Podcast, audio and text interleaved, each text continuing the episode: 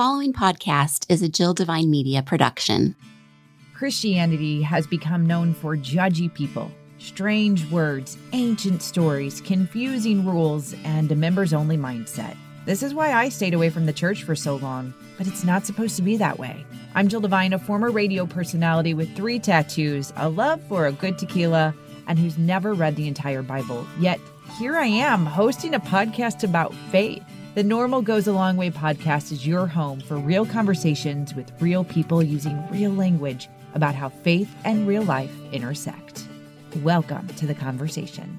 Not too long ago, I had Andy Wiggins and Todd Larkin on for episodes 75 and 76, a mission to create hope and transform lives in, in Uganda. And Andy and Todd have really become these individuals who are just, I don't know, we just, I'm so glad I've gotten to know them. And the two women that are with me now probably agree that they are so happy that they have gotten to know them. But the whole background into what we're going to talk about today, I would really encourage you to go back to episode 75 and 76 and get a background because we're going to talk about Hearts and Hope. Um, Todd and Andy are the founders of Hearts and Hope. And I have learned about Hearts and Hope through our church in St. Charles, which is a suburb outside of uh, St. Louis, but our church is Messiah St. Charles. And so I have become more involved with Hearts and Hope. And want to learn even more. And so the women in front of me, Sara and Kelly, hello and welcome to the podcast. so let's, I guess, just start. First of all, what is your role at Hearts and Hope? So, this is Sara speaking, and I am the program manager or leader at Hearts and Hope for Uganda. That means that I work with all of our overall programs that happen in Uganda. So, our child sponsorship program, as well as any of our projects. So, any clean water wells, any school construction projects. Um, I work with our staff, and then I also work with our partners to coordinate any projects and programs that are happening. Okay, and Kelly, what do you do? I um, I guess my official title is the uh, U.S. Business Develop. I don't even know it on my business card, but I do. I do um, marketing, fundraising, and I lead the mission trips to Uganda. And yeah, basically trip coordination, fundraising, marketing, business development. okay.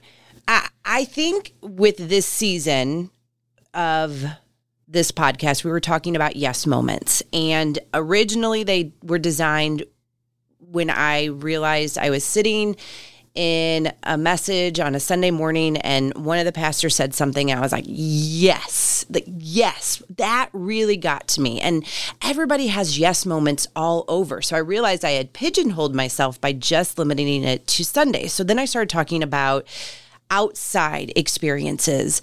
And in thinking about, and what I know little about both of you, and thinking about what the conversations were with Andy and Todd, I thought, okay, these two ladies have yes moments. And we're going to go. You, uh, clearly, you did not start your careers at Heart and Hope, correct? Hearts and Hope, correct? True. Okay. So when you go to a nonprofit, when you choose to make the jump to a nonprofit, that in itself is scary but it has to be because of yes moments. So, Kelly, let's start with what you did before Hearts and Hope. Um, before I worked in the nonprofit world, I worked in the medical world, and I was a registered nurse and um, in cardiac telemetry, ICU step down type of settings and you're not using any of that currently. No, no. and you don't hear that very often, especially in the medical world. Yeah, my resume flipped drastically from like uh, I know nursing to nothing to do with nursing. Okay, so let's let's talk about that because that clearly had to be a yes moment for you to turn from that to where you are now. Yeah, um, I think just Uganda in general was was always a yes in my heart that was waiting to come alive.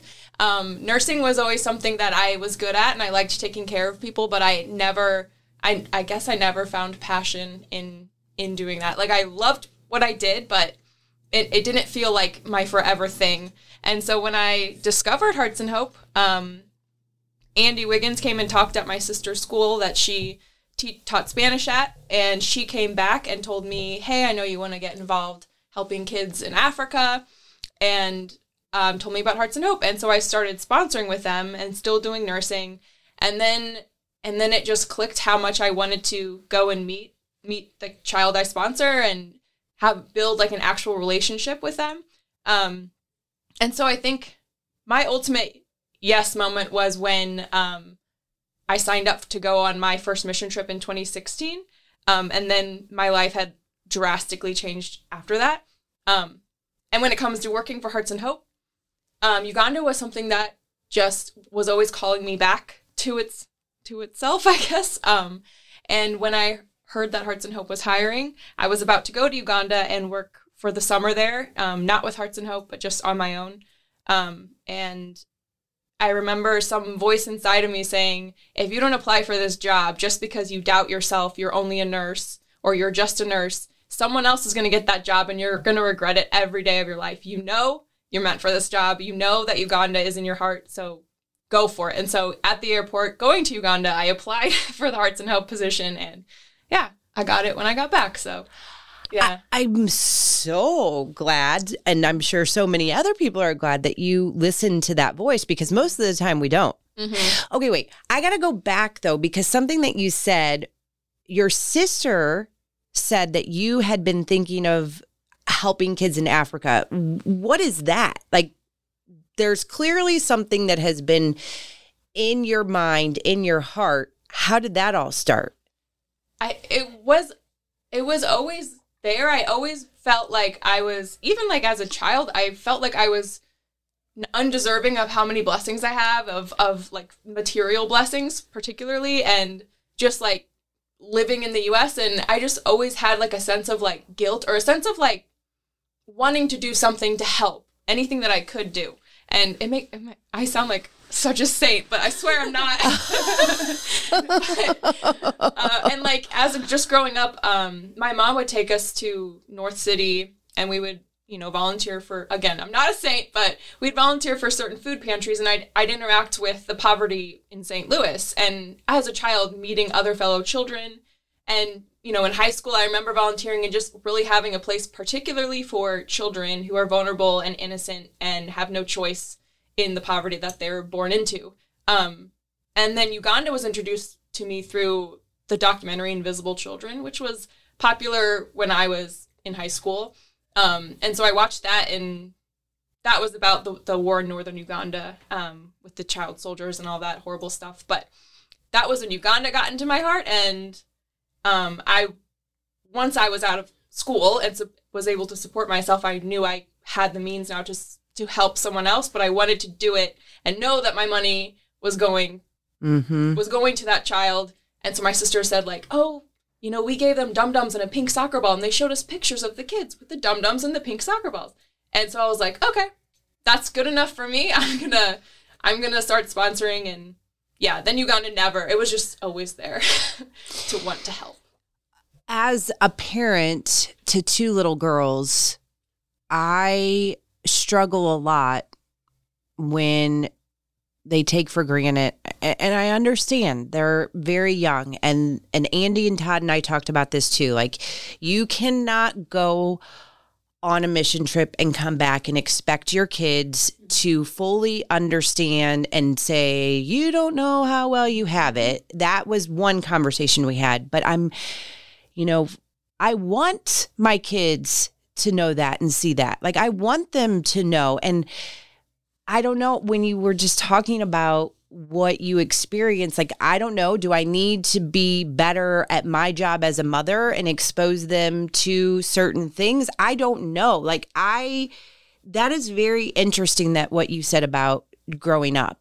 I think what my mom did well was she was involved with other groups that did a lot of like just service work and it's easy for everyone to want to take their kids, no matter how old they are, to a place like Uganda and show them like the actual look. This is what this is what the majority of other children in the world have to deal with every day.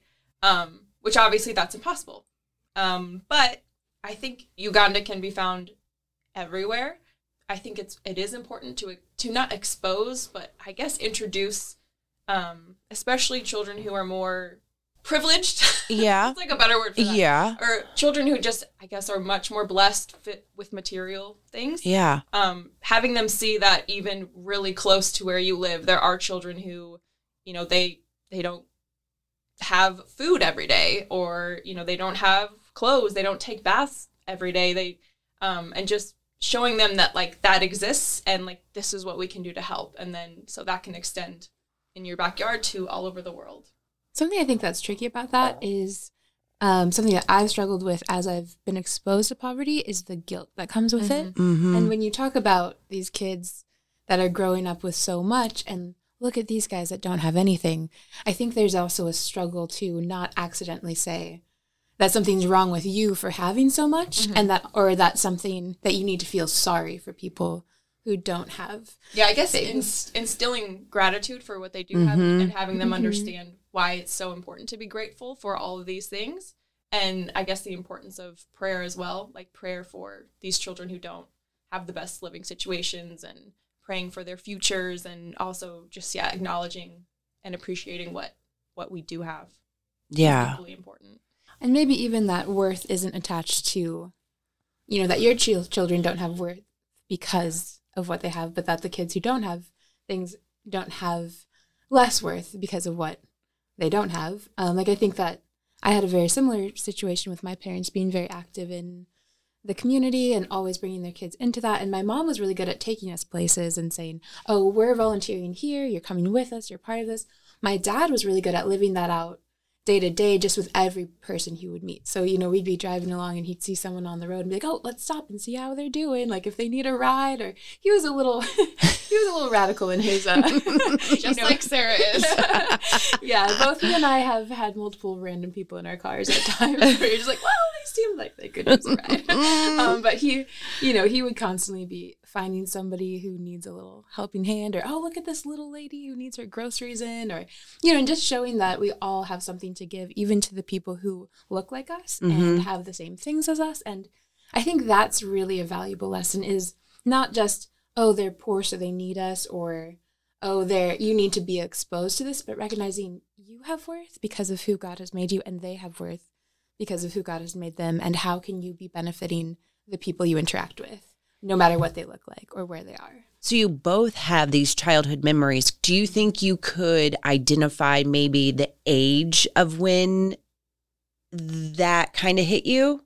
Um, yeah, I have a specific memory. I I had to have been like eight, eight or nine, and I remember we were volunteering at the Missionaries of Charity, which is the Mother Teresa's uh, convent or order of nuns, I guess. Um, and they have they have a place in North City, or they did at the time, and um, we were delivering peaches because they had peach trees, and so we took peaches, put them in bags, and then we were delivering them to different houses that needed food. And I remember walking in with a bag of peaches to this girl who was my age, and I remember thinking that like, oh wow, like her apartment, she lived with her grandma. Her apartment was so messy. Like I just remember thinking, does does does anyone ever clean? And like, um, she, the girl looked at me, and we were like playing Barbies, and I remember her Barbie was like its hair was all crazy and it looked really old. And i just remember really vividly identifying like whoa this girl lives in a very different situation.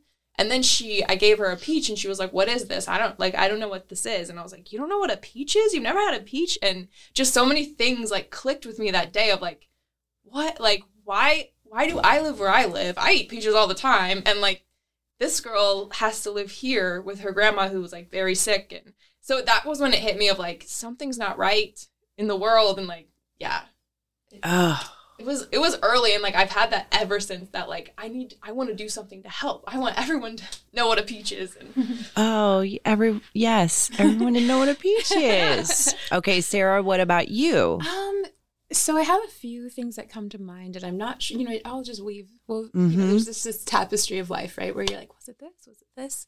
And I'd say that there was definitely when I was y- really young. I do remember probably being around ten or so, and actually, my mom was really good about reading stories to us or exposing us to different things as well. So she would read us about different martyrs in different countries or different missionaries. We heard about like videos on different people going to different countries. And so I actually remember being probably about the age of 10 and feeling like I had this dream where God was calling me to be a missionary and that he wanted me to go and help people. And I only remember I just didn't want to go to Africa. That was the only rule that I had. Really? Yeah, that was the only one. Because I found out from what I was listening to that you had to live in a hut, hut and you'd probably get speared to death at some point. That Oh. was, that was my so That's don't what know- you heard. Yeah, that, was, that was my association. That as a doesn't 10-year-old. happen um, where we go.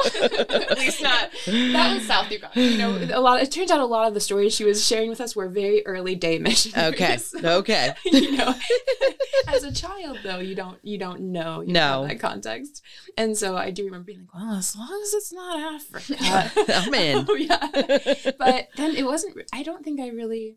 I think before that it was just this sense of compassion that they were really great at showing um, for all living creatures, whether it's animals or people. But when I was probably 14 or 15, I started working at a summer camp for inner city children. And the kids would tell about how they had to sleep with pipes underneath their beds in case somebody were to come in, or about, you know, the gun violence that their families had faced. And I think like those sort of early experiences were huge wake up calls to me in terms of this life that I had could never even imagine. And here these children are not so much younger than I was myself. And they literally didn't know if they could be sleep through the night peacefully. And so that was just recognizing that just already put something in your mind that says, okay, here are some people I'm learning to love and care for. Like, you know, they're spending all summer with them and their lives are so fraught with vulnerabilities and danger and just insecurities and lack of presence of parental guidelines and education all, all around the board. And so you recognize that disparity and you also recognize the way that you are actively contributing beneficially to their life.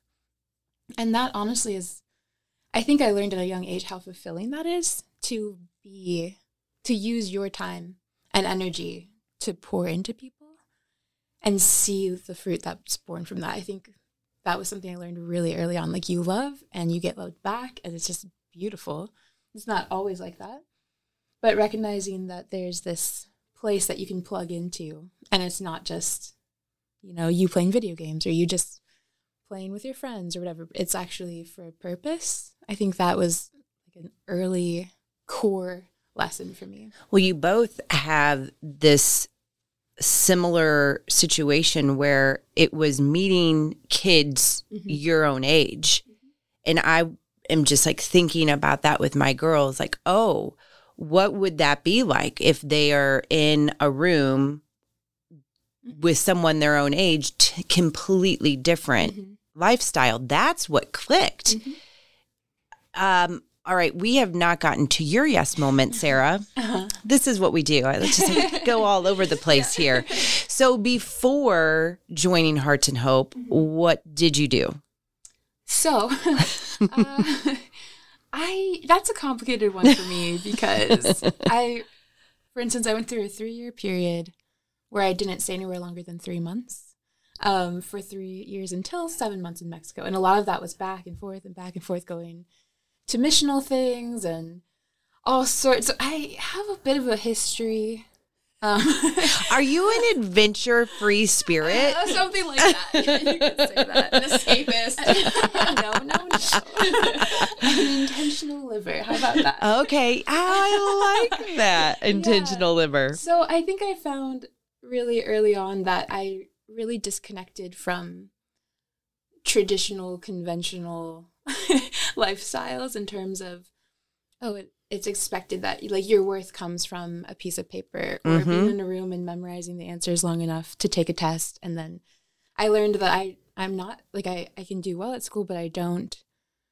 I I when I had been having these experiences elsewhere in these other countries or in my own backyard, it felt really meaningless to me to be in a class, like to spend time in a classroom at that particular when I was young, and especially with like the generic subjects that you're like, "Ah, I gonna even use this Right. information? I definitely don't retain it that well, um, and uh, so I did not take like a traditional path to my life. It was kind of like a God, what's next situation. And so um, I actually joined Youth with a Mission, which is a missional organization for young adults, and they do some several months of training called the discipleship training program, and then they do three three or so months of field work where you get to utilize what you have experienced and learned. And so in my case, we went to Haiti after the 2010 earthquake, and we're working with like hurricane like the earthquake survivors. And it was when they were still like pulling people out of rubble. Like it was very fresh. We all lived like in a tent together at like a special needs orphanage. And it was a really chaotic environment.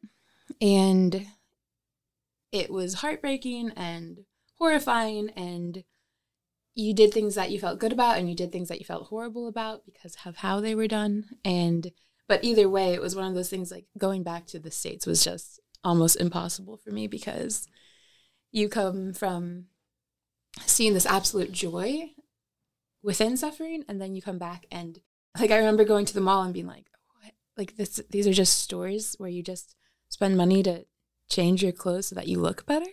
Like this is just like aesthetically you want to make yourself look better to other humans so that you can have another pair of shoes or another t-shirt or and then even going to the movies I'm like I just paid money to watch fake lives happen in front of me. Like everything felt like a culture shock to me. Like I would go to my bed, which was a twin size bed at the time. I was like, I could fit like 10 kids in this bed. Like, so it was just like it took me a long time not to feel and that that goes back to the guilt thing, right? Like I had a really hard time having anything at that point because I just came from meeting these amazing people who had nothing and looking at my life in the states and I'm like I have so much and I ha- I can't even deal with having this much. And it felt like so I had so much guilt about it.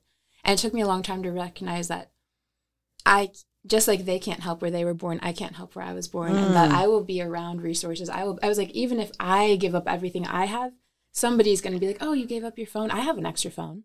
Oh you you know you don't have a plate I have an extra you know I live in abundance. Like the people around me have abundance and there's a there's a source of generosity here in the states too. And so i recognize that i actually can't have nothing in my current surroundings and that's not what i've been born into or need. But i do have a responsibility to use my money and resources wisely. And so recognizing that i heard a quote that every dollar you spend is a vote towards the kind of world you want to live in. And just things like that like recognizing like having resources, I need to be responsible for how I use those resources. And like you can't see stuff like that and then walk away and live a normal, like your normal life. Like you just, there's just that, you know, knowledge equals responsibility. And so I felt that really strongly at a young age. And that kind of ruined a lot of things for me, I think.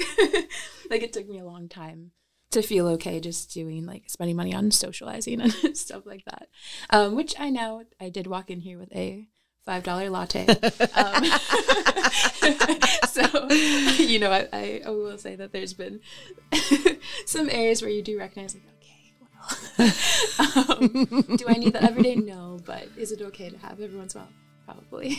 right. Um, but so from there, I just um, I lived in Amsterdam and Mexico and Los Angeles and New York and Greece and just doing so I my my yes moments have happened moment to moment to moment year to year to year and it's been I'm sure we could do a whole slew of yes moments with you, Sara.